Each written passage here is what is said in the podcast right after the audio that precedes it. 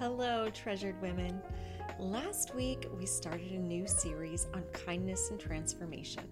If you haven't already listened to it, head over to my channel and listen because today we're going to build off of it. And if you are new to my podcast, hi, my name is Karina Dawn Reed, and we are going to talk about binding the traits of God around ourselves so they become a part of us while reflecting Jesus. The Trumpets of Tirzah podcast is a biblical lifestyle targeting tool for shifting your mindset from the world's way back to God's way. Last week, we talked about our reflection and how it's unveiled, and the fact that we need to radiate the presence of Jesus as we spend time in God's presence. It actually changes us. And I want to go back to that thought for a moment so we can build upon it. We have an unveiled face because we have direct access to God, whose Holy Spirit is dwelling within us and therefore we are called to reflect the image of Jesus, taking on his ways, which then refines our own personality traits. And it does take humility and surrendering to the Lord. We have to be willing to let go of the things that we have embraced about ourselves because we need to only embrace the things of Jesus, not the things that the world has given to us that really are not ours. We need to look at ourselves with an unveiled face. Now, I want us to pause there for a moment because I see this so much over social media. As humans in general, we don't like to be corrected, and we have a hard time seeing our own faults.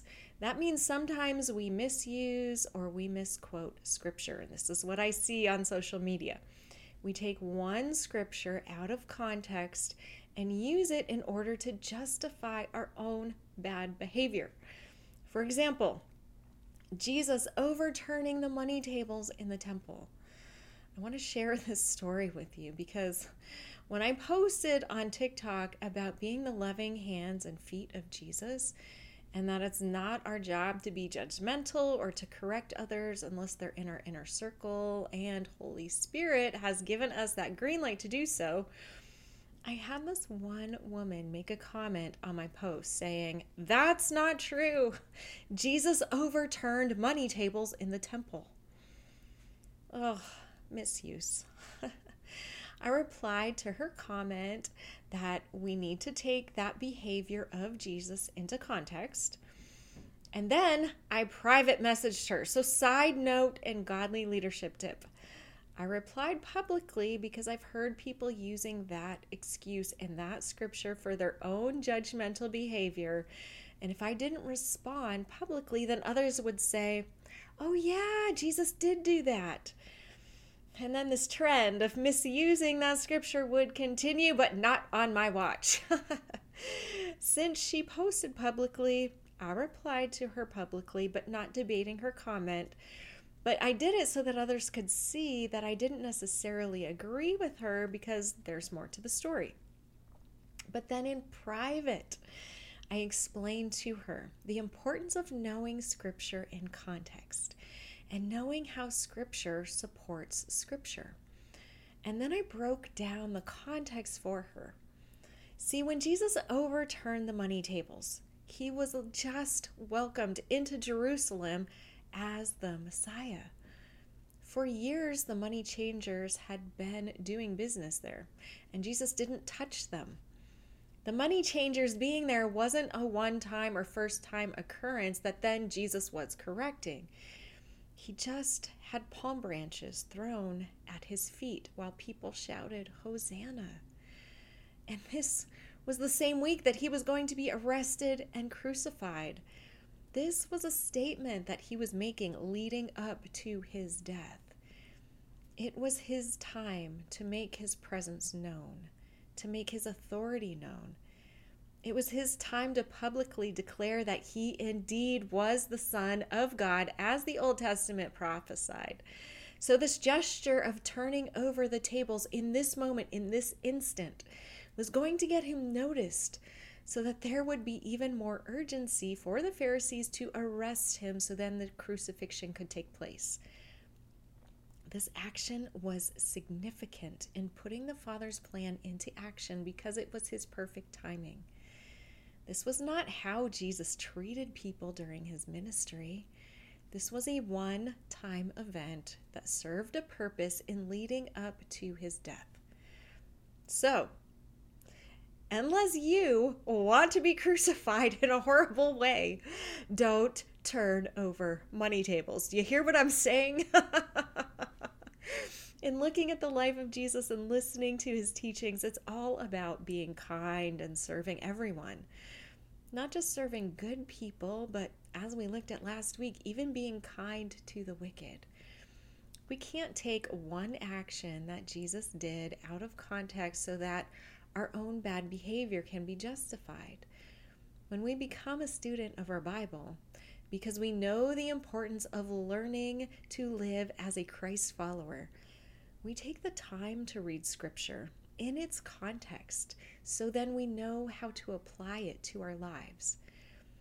The personality traits of Jesus are the same personality traits of Father God, full of love and slow to anger. We see this in the Old Testament as well as in the New Testament because God remains the same. In Genesis 8 1, it says that God remembered and thought kindly of Noah and all the animals of the earth. So think about this amidst perversion, amidst going to wipe out most of humanity, Father God is still kind to those who love him. And Noah wasn't perfect, but Noah loved the Lord and was obedient. And because we are called to be the reflection of Jesus, we must learn to be kind to others and to love. Not just kind to those that we're friends with, but kind to those who even hold different values than we do. Keep in mind that true kindness means to be kind with an authentic heart posture. We aren't called to be two faced about it. If we are nice to someone's face and then we turn around and say negative things about them to others, that's being fake. That's not being kind.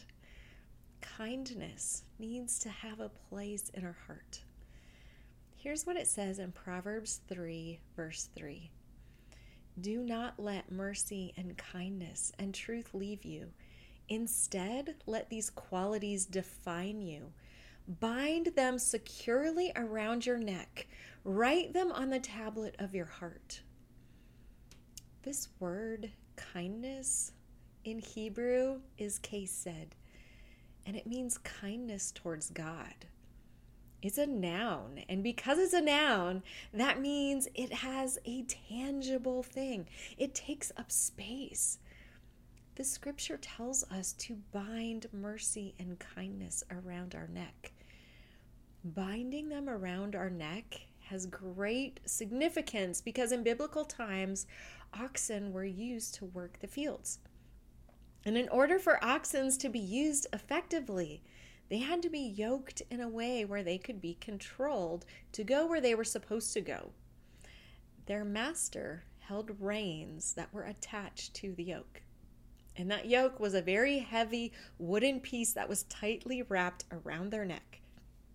There wasn't an option to disobey because if they did, first of all, it led to great discomfort, which was then in vain because they couldn't go their own way even if they wanted to.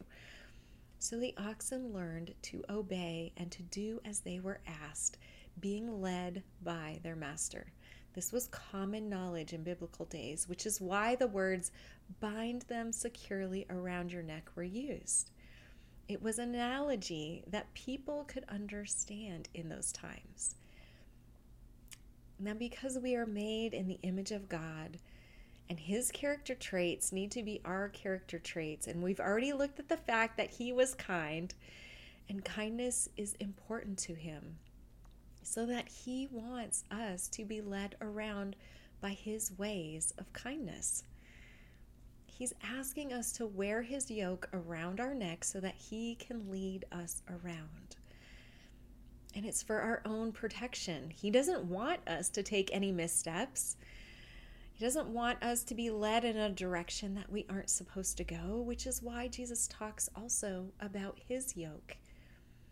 He says in Matthew 11, verses 28 through 30 Come to me, all who are weary and heavily burdened by religious rituals that provide no peace, and I will give you rest, refreshing your souls with salvation. Take my yoke upon you and learn from me, following me as my disciple. For I am gentle and humble in heart, and you will find rest, renewal, blessed quiet for your souls.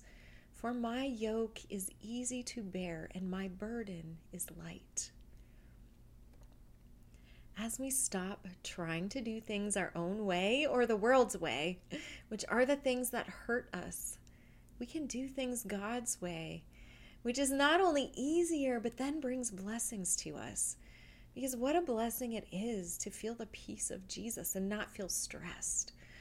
What a blessing it is to know that it's God's job to maneuver us instead of us having to decide and find the way.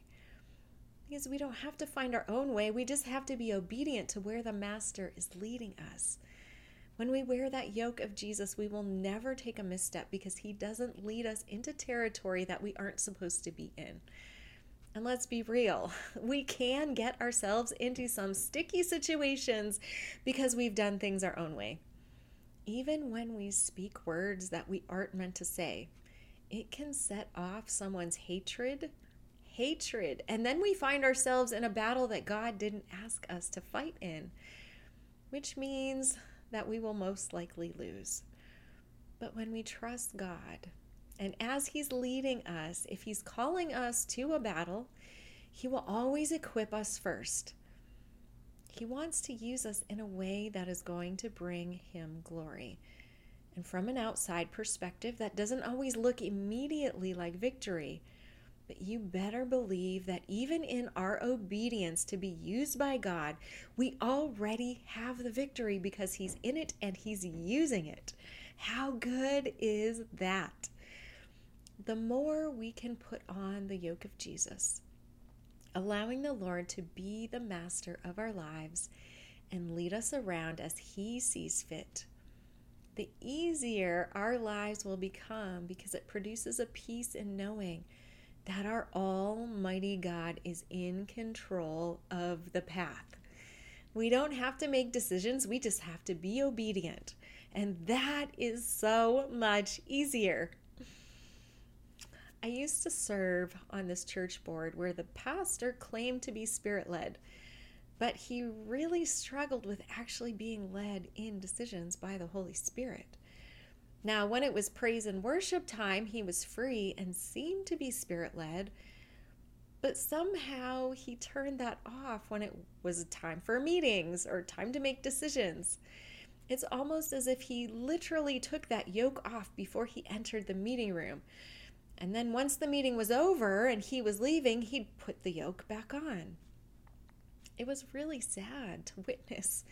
It was also a little bizarre. The yoke of Jesus doesn't work that way. The yoke of Jesus isn't a yoke of convenience or a yoke of showmanship.